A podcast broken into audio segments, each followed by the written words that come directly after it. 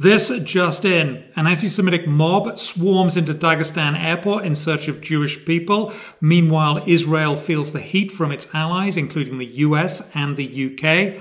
We'll have the latest analysis on what's going on in the Middle East and more. Welcome to Constable Confidential. I'm Simon Constable. Joining me today is Ben Habib. He is co-deputy leader of Reform UK. Thanks for joining us, Ben. Thank you, Simon, for having me on. A, pleasure. Explain to us what is Reform UK? What is it all about? So, Reform UK, I would say, if I were to describe it in a nutshell, is a centre right, um, pro British, pro policies made for the benefit of the United Kingdom um, party that seeks to instill back into UK political discourse um, small c conservatism.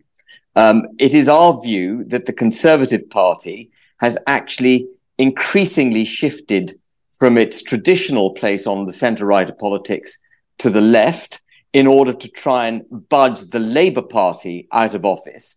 And what we've now got uh, in the political mainstream of the UK is effectively a choice between two left wing parties the Labour Party, which is slightly further left than the Conservative Party, but the Conservative Party itself, which is left wing. And and Reform UK, I would say, is the heir of small c conservatism, putting the UK first, being proud of the United Kingdom, believing in a deregulated economy, a low tax economy, the promotion of the private sector, promoting aspiration over uh, dependency, and promoting wealth creation over wealth redistribution. Okay, that's very helpful because not everybody knows about Reform UK especially in, in America and other parts of Europe. This weekend, we saw anti Semitic mobs swarm into Dagestan airport looking for Jews to kill. And at the same time, we've got Israel feeling the heat from its allies, including the US and the UK, saying, let's have a pause in the fighting in Gaza. What's your view on that? Well, I am broadly in favor of Israel's position. And um, the, the, Palestinian argument is rooted entirely in the injustices of the past. And they always go back to 1948, the establishment of Israel, placement of Palestinian people from their lands in order to justify their position. But we have to move on from that narrow approach. Israel exists. It, as far as I'm concerned, has a completely legitimate right to exist. And since it exists, it has an absolute legitimate right to defend itself.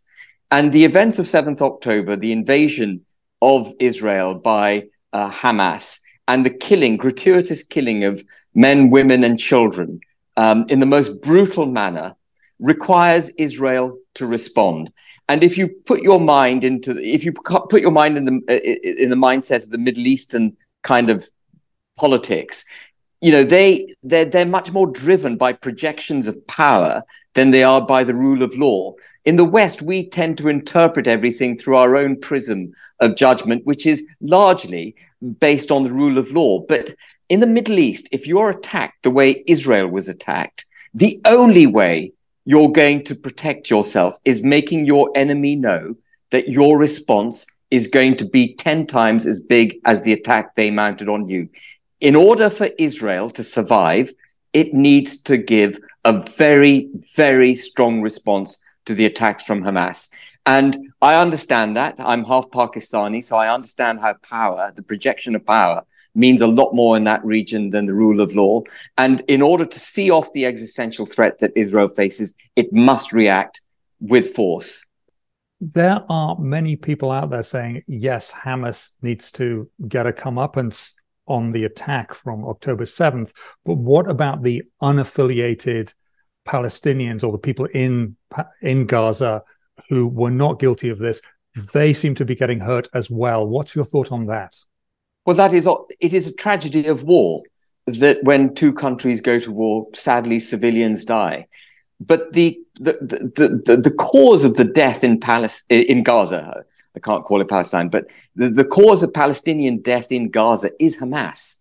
Hamas knew what they were doing. They were egging on Israel. And the reason they did it, in my view, just to digress for a second, but I think it's important to understand it, is because Saudi was on the verge of recognizing formally the existence of Israel, a US Israeli deal that was in the making. And they've successfully done it. Saudi has completely withdrawn from the negotiating table. So this war was started by Hamas. And the big mistake to, we've to, made. To, to, butt in there, yeah. the, the, Hamas is an Iranian backed military organization. And we, we've got to make Absolutely. that very clear, clear here. Yeah, very clear.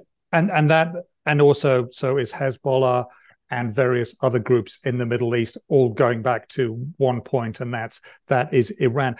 Can you talk about the, your view on Britain taking refugees from Gaza? Because I think some people might find it controversial, but the thinking behind it is what I'm really after. I, I, absolutely, we should not be taking refugees from Gaza. As as awful as the plight of the people in Gaza is, they've been governed now for the last 17 years by a terrorist organization that has, I'm sure, embedded in the youth as well as the uh, uh, as well as the elderly and right across all the age groups, but particularly the youth, and I, their ideology, their educational system, and their ideology is based on the total destruction of Israel. You know, from the river to the sea, from the river that goes north south on the West Bank, or, or on on the east of the West Bank, all the way to the sea. They want to obliterate Israel. Indeed, I think they wish to uh, uh, establish a fourth Muslim caliphate across the Arabian Peninsula. These people cannot be negotiated with. And that ideology has been embedded in the people. For us now to open our borders to Palestinians who've been bombed by Israel, an ally of the United Kingdom, who would come to this country undoubtedly with antipathy and contempt in their hearts for what we stand for, our values, and our backing of Israel would be deeply dangerous. What we need to do is settle the conflict in the Middle East.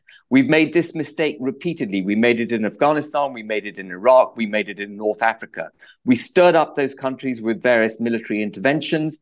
And then, uh, uh on the back of guilt or whatever it was, we opened our borders and we've imported forces into the UK uh, and indeed the US and across Europe which are antipathetic to our existence.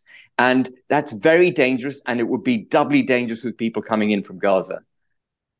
Let's move on to another crisis that's happening of a, of a different order of magnitude. The cost of living crisis in the UK is really quite awful. It reminds me of my childhood in the 1970s, which I realize is a very long time ago, but you you may remember this too, when prices were going up so quickly that you wanted to buy everything now rather than wait just a week.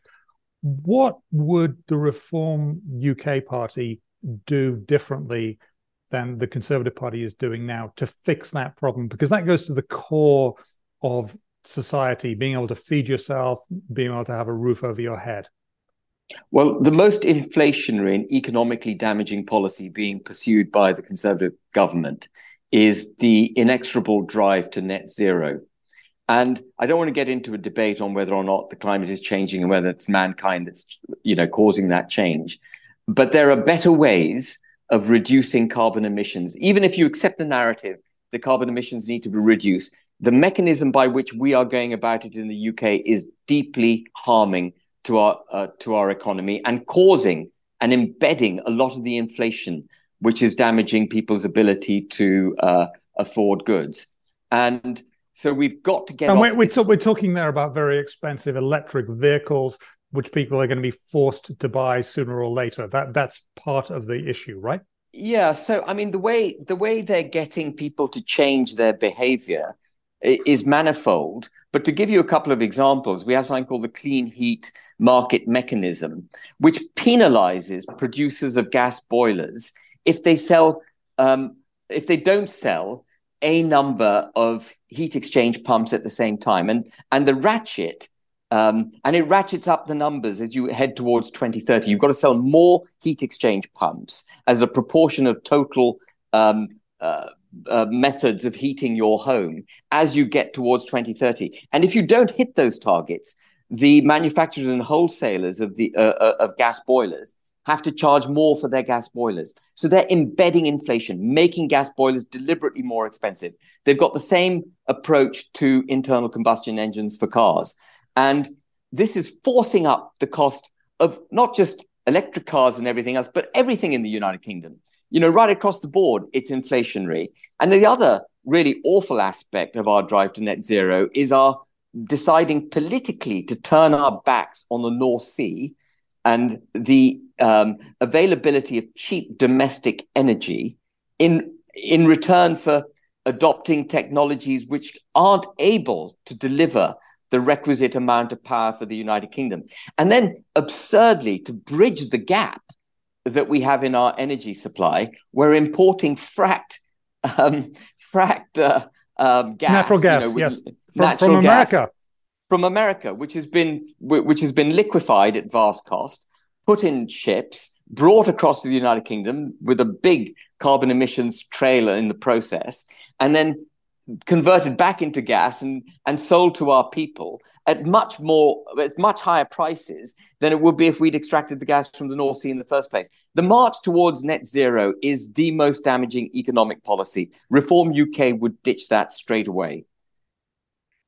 Can we talk a little bit about Rishi Sunak's greenlighting the first coal mine in England for three decades and what you thought of that. Because one thing I do know is that natural gas is much cleaner than coal. What are your thoughts?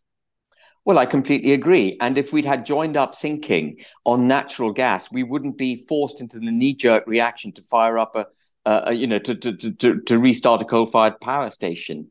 What we should have done, and by the way, the EU was very close before uh, lockdowns kicked off, very close to recognizing gas as a clean form of energy, as part of an acceptable, uh, part of the acceptable energy to be used in order to get to net zero. But for some reason, gas has now been vilified in you know in that ideology, and um, so I mean, the, the, I think firing up the the the, the coal power station is evidence that we haven't got joined up thinking on our on our energy policy. In March 2021, Simon, I don't know if you're aware, but in March 2021, um, Boris Johnson and Rishi Sunak, who was Chancellor at, at the time, implemented something called the North Sea Transition Deal, which was a requirement for fossil fuel companies effectively to, to wean themselves off ahead of our markets and our ability to deal with new te- new technologies, wean themselves off North Sea fossil fuel production and replace it with you know wind farms and onshore um, wind farm, offshore wind farms, onshore wind farms, and other renewables. So we've absolutely eschewed our own natural resources, and that's completely the opposite of what the US has done. The US has fracked its way to energy independence and on the back of that energy independence, it's then launched the biggest drive towards uh, what it, what I think the Americans call the climate crisis in order to solve the climate crisis, the Inflation Reduction Act, three hundred and seventy billion dollars of expenditure. But it's done it. Whether or not you agree, agree with that expenditure, it it it has at least done it from a position of strength because it's energy independent. We've done it the other way around. We've deliberately become energy dependent and then forced our forced our manufacturers, forcing the British people to buy ever more expensive fuel because we haven't got the renewables to replace fossil fuel. And, and does that mean you would, if if you were in power, if you if you took Parliament, if your your party did, would you be going after a similar way of doing things that Joe Biden did? Well, I would definitely, um, I, I would definitely come off the carbon emission targets required by the Paris Accord um, and by various other treaties that we've signed. I would ditch those and I would have a much more sensible, pragmatic approach to reducing carbon emissions. Look, you know, you and I were, you, you talked about the 1970s um, uh, cost of living crisis that both of us experienced. And in those days, you'll recall, Simon, my parents used to say to me, recycle, reuse, reduce, recycle, and reuse. It's basic common sense to, to, to, to, to, to operate, to live your life in a frugal manner and not to waste, not to have gratuitous carbon emissions, not to produce gratuitous amounts of plastic, which then damage our sea and our and our marine life, etc. Um, but you don't get to nirvana by bankrupting yourself. You've got to take a pragmatic route to get there. And at the moment where we've sacrificed pragmatism in the interests of the British people, for the pursuit of this ideology. And that seems to be a shame. And the one thing you didn't list on there was your parents saying, turn the lights off when you're not and in the, the the lights off. Turn the lights off when you're not in the room. Moving on. The Conservative Party seems to have dropped the ball on establishing new trade deals with speed after the Brexit vote. There seems to have been nothing was done between that vote in 2016 and the actual reality of Brexit happening. What do you think went wrong? Well, I think the the Conservative Party lost dropped the ball on everything after the vote for Brexit. Um, not just trade deals. What it had to do immediately after the vote um, v- vote was in favour to leave. What it had to do was prepare the country to leave the European Union, if necessary, without a deal. And the notion that we couldn't have survived as an independent country outside the EU without a formal trading arrangement with the EU is a fundamentally flawed notion. What we needed to do was to get ready to deregulate, cut taxes, um, provide government funding where necessary to plug holes. We needed a complete panoply of policies getting the ready, uh, getting the United Kingdom ready. One of the reasons, and you may not know this, Simon, but one of the reasons I, I left the Conservative Party because I was a Conservative Party donor, in fact, in those days. One of the reasons I left them was going to meetings with cabinet ministers and finding that they were not preparing the country at all for Brexit because they believed they were going to get a deal and they were going to get a good deal. And as a businessman, I knew that was daft as brushes because the only way you get a good deal is being prepared for no deal. And so whether or not they anticipated getting a good deal, it was it was they were absolutely obliged. Their fiduciary obligations required them to prepare the country for no deal, and they took no steps in that direction. So in the end, we the biggest trade deal that we've done, and the trade deal for which they were least prepared, and the worst trade deal that we've done, in my view, is the one that we've done with the EU, which is neither here nor there. It doesn't give us any of the freedoms that Brexiteers wanted to deregulate and to cut taxes and to propel the United Kingdom forward. Um, and it doesn't give us any of the really significant benefits that we we would, would would arguably have had if we'd simply remained in the EU. And one of the things I said during the general election in 2019 was that I would rather have remained in the EU than signed the trade deal that we that Boris Johnson had negotiated with it. And um, and I hold by that. I think it's a really awful deal. But to your point on trade deals, what we did uh, again was sit on our hands, as you rightly point out, and then we rolled over a lot of the trade deals the EU already had. I think we rolled over about 50 trade deals. And rolling over means effectively taking the trade deals that the EU had negotiated and adopting them verbatim between ourselves and, and the third country, whichever third country that happened to be. And that was in, I haven't done a complete review of those trade deals, but I reckon we've made a lot of mistakes in doing, uh, in adopting that approach. And the reason I say that is that the trade deals that the EU did with these other countries were all predicated on the recognition that Germany is an export powerhouse. So those trade deals from the third country's perspective would have been protecting themselves against German exports. The United Kingdom is a massive net importer of goods. Just about every other, just a, with just about every country in the world, with the exception of the US, we run a trade deficit. That makes us a client of the rest of the world. And that would have enabled us to get much better trade terms than the EU was able to get, with Germany being such a massive net exporter. And so we made a big fanfare of having rolled over so many deals. But I reckon we've made a lot of mistakes en route. Well, the, uh, particularly the trade deal where the devil is in the details always on every trade deal, and it needs people yeah. who are very detail oriented to look through that. Now, you have a view that the EU is splintering or is likely to splinter. Would you explain why you think that and what is going to happen? So, the EU, primarily, without wishing to teach grandmothers to suck eggs, is pr- primarily a, politi- a political um, setup. It is for ever closer, it says union, ever closer union, but what they mean is ever closer political union.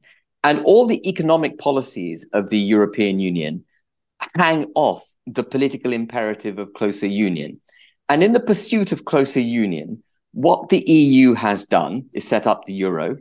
which prevents many countries from being able to deflate their currencies in or, any member of the euro can't deflate their currency in difficult economic times. They have to internally deflate their economies.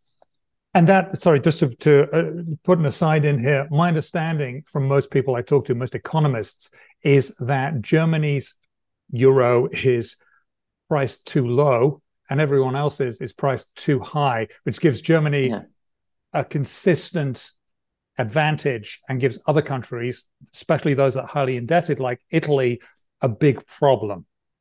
Absolutely. And if you look at the, it's really interesting. If you look at the German Greek, I mean, Greek is notoriously known to be a bad economy in, in, in the European Union and a member of the euro. If you look at the Greek trade deficit that it ran after it joined the euro, it almost entirely mirrors the trade surplus that Germany ran with Greece. And the funny thing, Simon, is it's almost a Ponzi scheme because it was German banks lending money to Greece to buy German goods.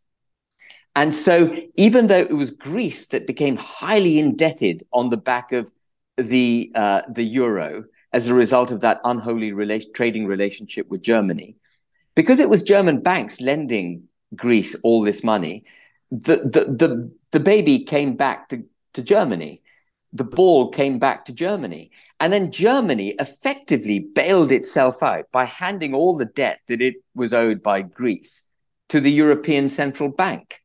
That's how they got rid of the problem. And then the ECB did a, you know, play it long. That's the European Central Bank. Yes, the ECB. Right? That's the European Central Bank. Exactly. So Germany had this massive trade benefit with um, Greece, funded entirely by German banks. Greece hit the skids, effectively went bust and the European Central Bank had to bail Germany out.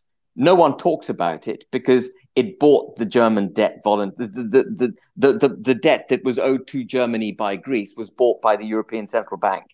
And um, so you see the Ponzi scheme that is the euro, which is a politically driven uh, economic monetary unit.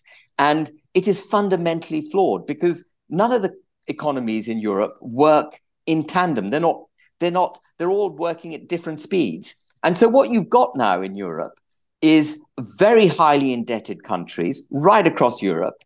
And you've got collectivized debt. So even if you look at Germany, and you say, well, it's not as highly indebted as Greece or France or Italy or Spain. Actually, when everything goes fut, it's going to be Germany that picks up the tab because it's collectivized through the European Central Bank. Um, so it's a fundamentally flawed economic model that's propping up the European Union. And, and so that's why that's the significant polit- uh, the economic reason why I don't think the European uh, European Union long term can survive. But there are cultural reasons as well, Simon. And in the pursuit of this closer union, what the EU has done and is continuing to do is hollow out nation states. It doesn't want a proud, independent France making policies for French interests. It doesn't want a proud, independent Italy, a proud, independent, sovereign Germany. It wants states being amalgamated under its jurisdiction. So freedom of movement is a very good example of, you know, getting rid of borders and trying to create this European superstate. But in the pursuit of hollowing out nation states, in the pursuit of dumbing down their languages, their history, their culture, um, what they're doing is creating animosity in amongst the peoples of Europe. And I don't think it's any accident, by the way, that there's been this massive increase in immigration in Europe. If you want to dumb down national identity because you want to create a European superstate, the way to do it is to have lots of immigrants because they don't buy into German culture. They don't buy into French culture. They'll buy into a European Union culture. And all of this is causing schisms in Europe. You, you mentioned you live in France. Well, a few months ago, when uh, sadly that was the Algerian, um, a young Algerian was shot by police in Paris. Um, can't remember his name. You'll you'll perhaps remember Simon. But all of France was lit up with inter-ethnic violence, from Marseille all the way to Calais. There was, you know, there was uh, Yes, the, yes, it, yes, it was, and it was it was it's quite awful. And the the army yeah. and the gendarmes were out on the streets trying yeah. to con, con, contain the violence, and that is true of of other countries too. Right now, we're seeing violence in the UK. Yeah, uh, absolutely, and all of this is born out of a desire to hollow out nation states and to create the EU amalgam, and that is going to force politics. That together with bad economics um, high youth unemployment is going to cause civil strife. We nearly had that in, in Greece until the European Central Bank bailed it out in 2012.